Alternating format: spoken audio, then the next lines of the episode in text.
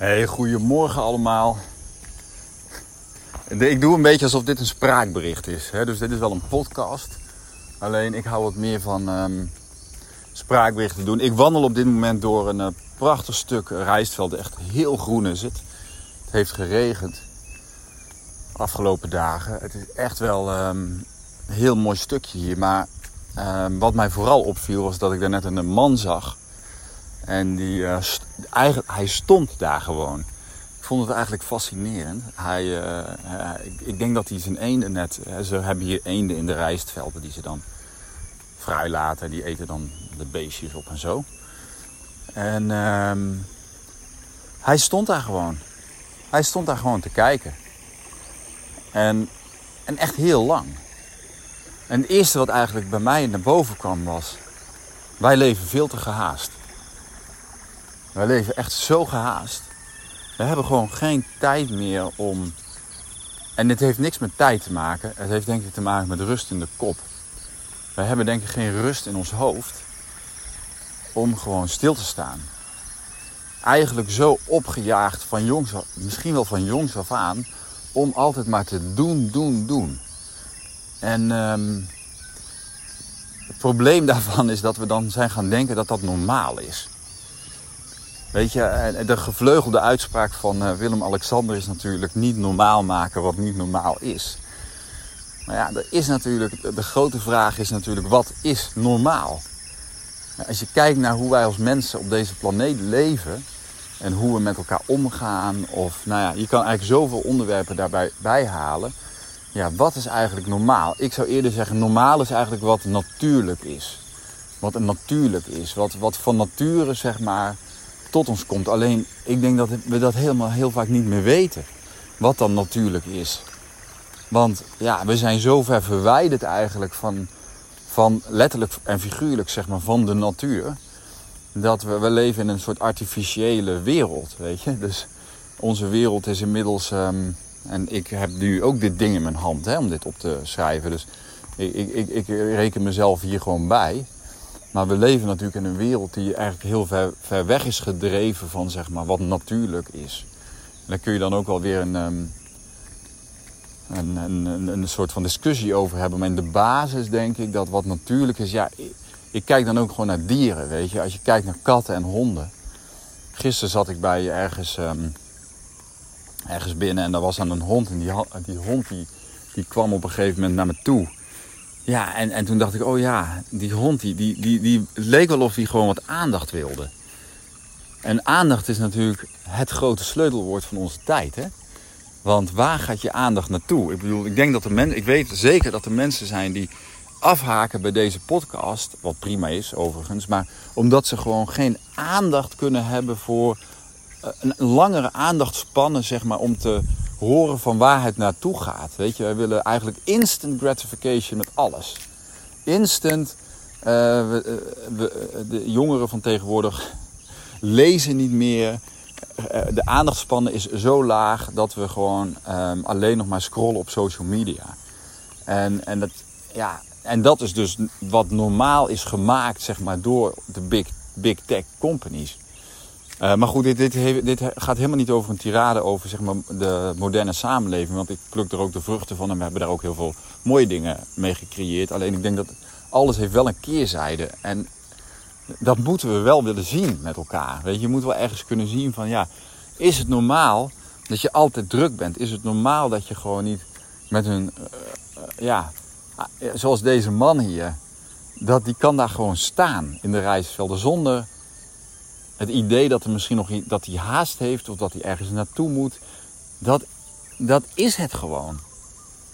En ik denk dus als je, als je dus kijkt naar tribale culturen op onze planeet, en dat is interessant om te weten, want het is namelijk, we moeten weten hoe de mens ontwikkeld is als we onszelf willen begrijpen. Die tribale culturen, die leefden nog sowieso op een veel simplistischere manier. Maar daar was ja, dat, was, dat had niet, niet eens met tijd te maken, maar het, het hier en nu was, zeg maar, het, dat is het leven. Wij denken altijd, en ik heb zelf ook heel lang zo geleefd, dat het leven eigenlijk altijd over de toekomst gaat. Het is altijd toekomstgericht. Als je kijkt naar nieuwsberichten, het gaat eigenlijk altijd over hè, uh, wat kunnen we in 2024 verwachten van AI of zo, ik noem maar iets. Of wat verwachten we, waar gaat het naartoe? Weet je wel? Dus iedereen wil soort van in de toekomst kijken. Want in de toekomst is het. Dan is er iets te halen. Dan ontdekken we weer iets. Een of andere stukje van de puzzel om dit leven dan ehm, te begrijpen. Of ergens in de toekomst gaan we naar Mars. Nou, en dan, als we dat hebben bereikt, nou, dan... Maar het lost helemaal niks op. En we komen er geen, eh, letterlijk geen stap verder mee. Weet je, ik denk dat dat, dat, dat hebben deze mensen wel... wel en, en het mooie is, ze doen het niet eens bewust. Maar ik wilde zeggen, dat hebben deze mensen goed begrepen. Deze mensen weten eigenlijk nog waar het leven over gaat. Als je het mij vraagt. Deze mensen snappen ergens dat... Ehm, en het is jammer dat hun, en daarmee bedoel ik tribale stammen, en dat hun manier van leven bedreigd wordt. En heel veel, uh, zeg maar, het Westen en de ontwikkeling, de, moderne tijd, zeg maar, heeft het overal natuurlijk al overgenomen. Daarmee is, zeg maar, ook een bepaalde manier van leven verloren gegaan. En, en dat is een manier van leven waarin, waarin er nog tijd is. Weet je, waarin mensen niet de hele tijd bezig zijn met de toekomst. En met wat er komt en hoe, wat ze nog meer moeten hebben en wat ze nog meer willen ontwikkelen. En, en ik denk dat dat wel iets is wat wij, ja, dat hebben wij gewoon verloren. En um, ik, ik, weet, ik vind het ook interessant om na te denken over de toekomst en te zien, de ontwikkelingen te zien. En ja, weet je, dit is een boeiend schouwspel. Het is een enorme film om naar te kijken. Wat er nu in de wereld gebeurt, ja, wauw. Niet, niet per se iets om nou heel blij en vrolijk van te worden, maar het is ook wel heel boeiend.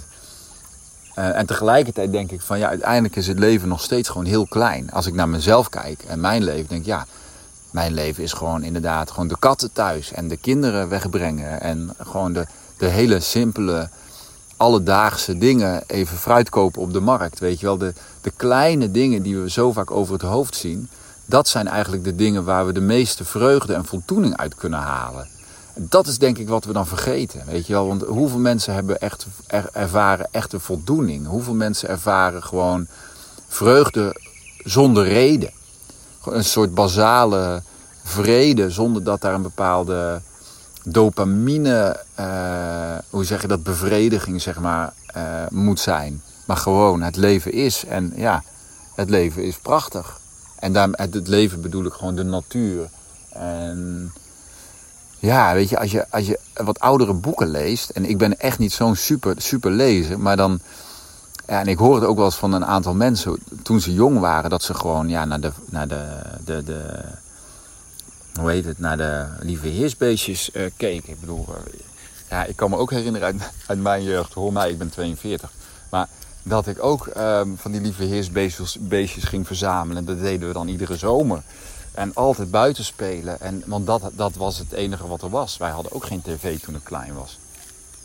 Weet je, dus dan heb je dus oog. Het gaat natuurlijk ook over wat je ziet. Dan heb je dus oog voor hele andere dingen.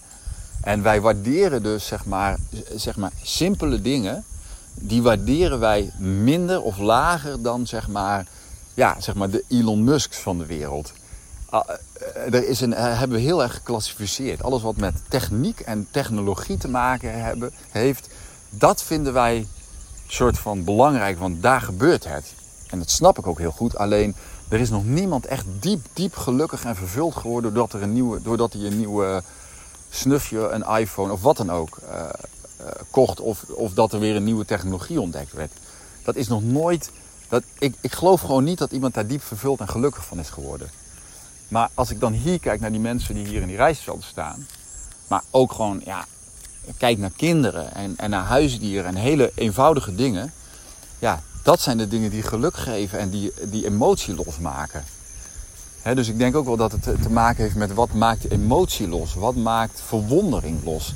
Dat zijn eigenlijk de dingen van het leven die, um, en, en bij mij is dat ook niet het hele leven. Want ik, ik heb vandaag ook weer afspraken en dingen. En dan neemt het gewone leven, zeg, tussen haakjes, het ook weer over.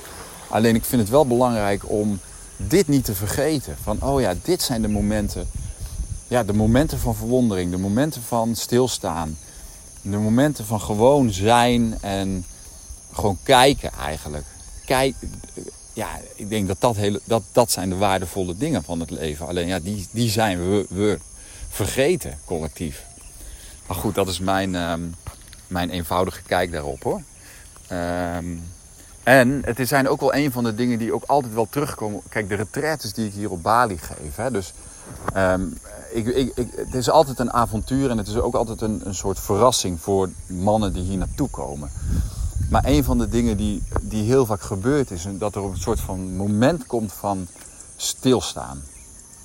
Een moment van inzicht. Momenten van verwondering. Momenten van e echte zelfreflectie. Van echte aha-momenten over jezelf en je leven. En, en inzicht, weet je wel. Zelfinzicht, maar ook inzicht over gewoon het leven. Weet je, ja, dat, dat, dat, dat gebeurt altijd. Dat is ook altijd. Ja, ik denk dat wij dat heel hard nodig hebben als mens. Dat we anders gewoon echt totaal vergeten, zeg maar, wie we zijn. En um, dat is denk ik wel, ja, nou ja, wat moet ik daar nog meer van zeggen? Ik denk dat dat belangrijk is, dat we niet vergeten wie we zijn als mensen. Dat we uiteindelijk maar gewoon, ja, dat dit leven echt niet zo maakbaar is als wij denken. En um, volgens mij was het Ferris Bueller die zei, um, you have to stop and look around once in a while, uh, anders dan mis je het leven. Dus nou ja, daar, met de stichtende woorden van Ferris Bueller uh, sluit ik deze podcast af. Um, nou, dankjewel voor het luisteren. Ik wens jou een fijne dag. Um, en um, ja, wil je meer weten over retraites bijvoorbeeld? Uh, kijk even op mijn website. heb je interesse, stuur me gerust een mail met je vraag of je uitleg of waar je mee zit. En zo niet, ook prima. En wens ik jou een hele fijne dag en tot de volgende. Doei. Ja, weet je, ik denk ook, ik, ik, ik doe dus regelmatig spraak. Met een aantal vriendschappen onderhoud ik via spraakberichten. Het leek me wel leuk om ook deze podcasts als een soort van uh, spraakbericht te gaan doen. Omdat dat voor mij eigenlijk heel natuurlijk ligt. En makkelijk toegankelijk. Um, nou ja, dus vind je dit een leuke manier van... Hou je van deze podcast? Laat me dat ook even weten. Um, dat vind ik altijd wel fijn om even wat feedback te krijgen van uh, mijn lieve luisteraars. Die, wat, ook al weet ik dat dit heel erg inrichtingverkeer is. Maar goed, c'est la vie. Um, tot ziens.